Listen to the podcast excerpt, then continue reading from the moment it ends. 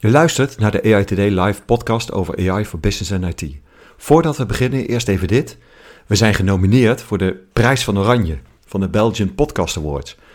We zijn super trots op deze nominatie en jij kan ons helpen om deze prijs te winnen. Luister je graag naar onze podcast? Stem dan via belgianpodcastawards.be. Alvast bedankt. Happy birthday to you. Happy birthday to you. Happy birthday, dear ChatGPT. Happy birthday to you. Het is vandaag 30 november en het is de verjaardag van ChatGPT. Een jaar geleden kwam het uit en daar gaat natuurlijk een hoop veranderen. Mijn leven is in ieder geval veranderd, mijn werkende leven. En het is denk ik wel leuk om eens juist terug te kijken van hoe zijn we hier gekomen. Want het hangt nogal van een aantal ja, toevalligheden aan elkaar, onverwachte wendingen, waarop we op dit punt zijn gekomen. Want als dit een aantal dingen niet gebeurd zouden zijn, zou OpenAI nu niet zijn waar ze nu zouden zijn. En om zo direct vooruit te kijken, moeten we eigenlijk even denken aan Winston Churchill. Die zei: Hoe langer je terug kunt kijken, hoe verder je vooruit kunt kijken. Dus laten we vandaag eens terugkijken op de verjaardag van ChatGPT. Je zou kunnen zeggen dat de oorsprong van deze technologie begint bij Google Translate, gek genoeg. Google Translate ging er natuurlijk om van om dingen te vertalen. Hè? Dus van de ene taal naar de andere taal. En dat werkte in het begin behoorlijk matig. Als je dat in het begin gebruikte, merkte je dat het meer een soort van, nou ja, woord voor woord vertalen was. En die best wel hele slechte resultaten gaf. Tot op een bepaalde dag en één keer de resultaten heel veel beter werden. En dat had te maken met het zogenaamde sequence-to-sequence algoritme. En dit klinkt heel technisch en het is het ook wel een beetje, maar wat hij eigenlijk deed was een tekst gebruiken en die omzetten naar uh, getalletjes, dus als een soort van tussentaal, waarbij er gekeken werd, ja, hoe verhouden de woorden in een zin zich nou tot elkaar? En vervolgens kon hij dat eigenlijk weer ontcijferen en daar een andere taal tegenaan houden. dus ik gaf bijvoorbeeld in I'm a student. Daar werden allemaal getalletjes aangekoppeld, zogenaamde factor. En die konden dan gedecodeerd worden met allerlei andere talen. Dus dat kon zijn Frans, Nederlands, Duits. Je kon het zo gek niet verzinnen. Dus de decoder zou in het Nederlands zeggen: Ik ben een student. Nou, dat is nog, lijkt nog zeg maar, op die woord voor woordvertaling. Maar in het Frans zou het zijn: Je suis étudiant. Als ik dat goed uitspreek. Het is eigenlijk een hele andere zinsconstructie. Nou, daar zijn ze heel lang mee bezig geweest. We hebben het hier over 2000 12 dat dit, uh, dat dit uh, was. En op een gegeven moment komt er een paper uit, een wetenschappelijk paper. En dat paper heet Attention is all you need. En het gekke is ook weer Google.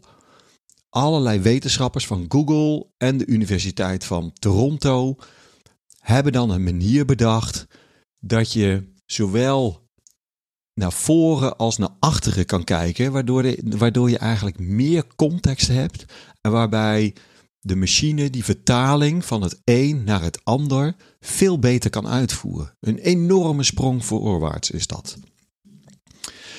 Nou, er zijn allerlei bedrijven die hiermee aan de, aan de gang gaan, waaronder OpenAI. OpenAI heeft in eerste instantie het idee van ja, we gaan onderzoek doen naar artificial general, general intelligence. En die bouwen een eerste GPT. Dan komt GPT-2. En dan hebben we het eerste toeval te pakken. Want wat gebeurt er is op een dag bij Microsoft krijgen ze een DDoS-aanval. Dus waarbij servers zo worden bestookt dat ze bijna onderuit gaan of onderuit kunnen gaan. En eh, nou, Microsoft analyseert dat uh, natuurlijk. En heel raar voor hun is in plaats van dat die DDoS-aanval vanaf een obscure locatie kwam, bleek het gewoon van servers uit San Francisco te zijn. Dus zij gingen ze kijken van, ja, wie zit hier nou achter? Rondbellen bleek OpenAI te zijn. En die DDoS-aanval, die was namelijk op GitHub. GitHub is de plek die eh, Microsoft gekocht heeft, waar heel veel developers open source code opzetten. Dus ze zagen eigenlijk dat OpenAI allemaal programmeercode naar binnen aan het halen was. Die was dat aan het screpen, aan het, aan het, aan het leegtrekken. Dus die hebben overlegd van, ja, wat zijn jullie nou aan het doen? Wat zijn, waar zijn jullie nou mee bezig? Lang verhaal kort, na een bepaalde periode denkt Microsoft, hey, dit zou wel eens wat kunnen worden en investeert op dat moment 1 miljard dollar in OpenAI. Dus groot nieuws. 2019 hebben we het dan over. En meeste mensen zijn toch wel versteld dat Microsoft hier zoveel geld in stopt. Nou, dan scrollen we eigenlijk een jaar verder. En dan komt OpenAI komt uit met GPT-3. Nog steeds onbekend voor het publiek. Maar dan geven ze mondjesmaat mensen toegang tot een zogenaamde playground. En die playground, dat is eigenlijk de voorloper, de echte voorloper van ChatGPT. Want dat is een user interface, maar nog wel heel technisch. Waarin je allerlei uh, technische elementen moest instellen. Zoals de, de frequency en, en een inject start tekst en nou, van alles en nog wat. En omdat dat zeg maar zo technisch was, kreeg het toch minder aandacht en minder tractie. Uh, ik had het geluk dat ik al eerder zeg maar toegelaten werd, uh, waardoor je zag van hé, hey, maar dit kan echt wel heel erg groot worden.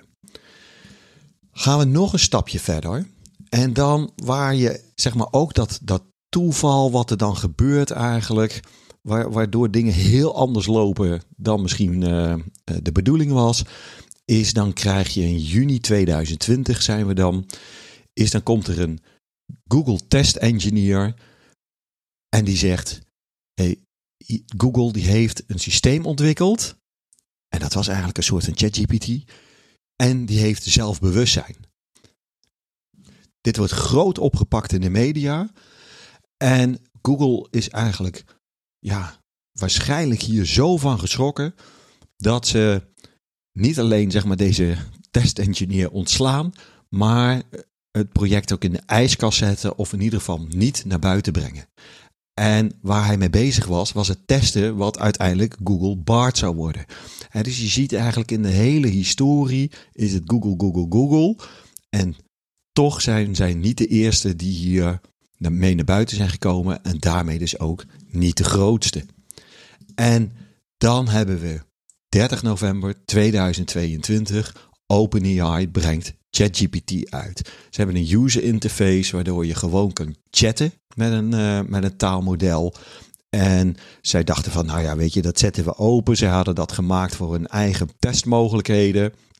Uh, hebben dat opengezet en verwachten niet dat dit enige aandacht zou krijgen. Nou, en vanaf die dag is het natuurlijk enorm ontploft en zijn we waar we nu zijn. Microsoft was zelfs geschrokken van, ja, hoe moeten we nu gaan schalen? In het begin kon je nauwelijks accounts aanmaken of was die niet bereikbaar. Dus er was helemaal niet op voorgesorteerd dat dit zo groot zou zijn en dat het zo groot opgepakt zou worden. Ook een mate van toeval. Nou, waar ik mee af wil sluiten, hè, want we hebben nu teruggekeken en als je nou vooruit kijkt, dan zou je zeg maar deze hele ontwikkeling moeten zien van 2000, nou eigenlijk nog voor 2012, nog veel langer daarvoor, vanaf Google Translate tot nu, is dat er een soort van spekkoek is gemaakt van technologieën, van laagje voor laagje voor laagje, die ervoor heeft gezorgd dat we zijn waar we nu zijn. En die laagjes van zo'n spekkoek is heel erg arbeidsintensief. En dat zijn deze laagjes ook geweest. Dus als we nu hele grote doorbraken verwachten, dat is het niet. We krijgen laagje voor laagje. Wat wel zo kan zijn, is dat je een aantal van dat soort dingen mist. En dat je een lekker stuk taart krijgt, hè, de ChatGPT, waarbij je in één keer denkt van wow, dit is echt heel groot, heel nieuw.